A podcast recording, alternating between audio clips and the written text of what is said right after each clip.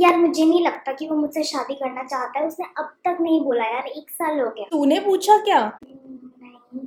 तो फिर गाइस ये बहुत बड़ी गलती करते हैं हम लोग। मैं एक छोटा सा एग्जांपल दूँगी। मेरे ब्रदर को हम लोग बस स्टॉप से पिक करने गए एंड वी आज की जहाँ पे भी वो खड़ा है कोई मेजर लैंडमार्क बता दे। वो अंदर वाली गली में चलता गया चलता गया। तो बेसिकली उसने एज्यूम कर लिया कि हम अंदर वाली गली से आ रहे हैं और मेन रोड से नहीं आ रहे हैं। वो ये चीज़ पूछ भी सकता था। ये तो खैर कम्युनिकेशन का बहुत छोटा सा एग्ज़ाम्पल है, लेकिन एक्चुअल में ना हम लोग रिश्तों में बड़ी बड़ी चीज़ें एज्यूम कर लेते हैं। हम मान लेते हैं हमें सब कुछ पता है अबाउट द अदर पर्सन और अपने ही एजम्पन्स बना लेते हैं। तो रिश्तों में इतने स्मार्ट मत बनो।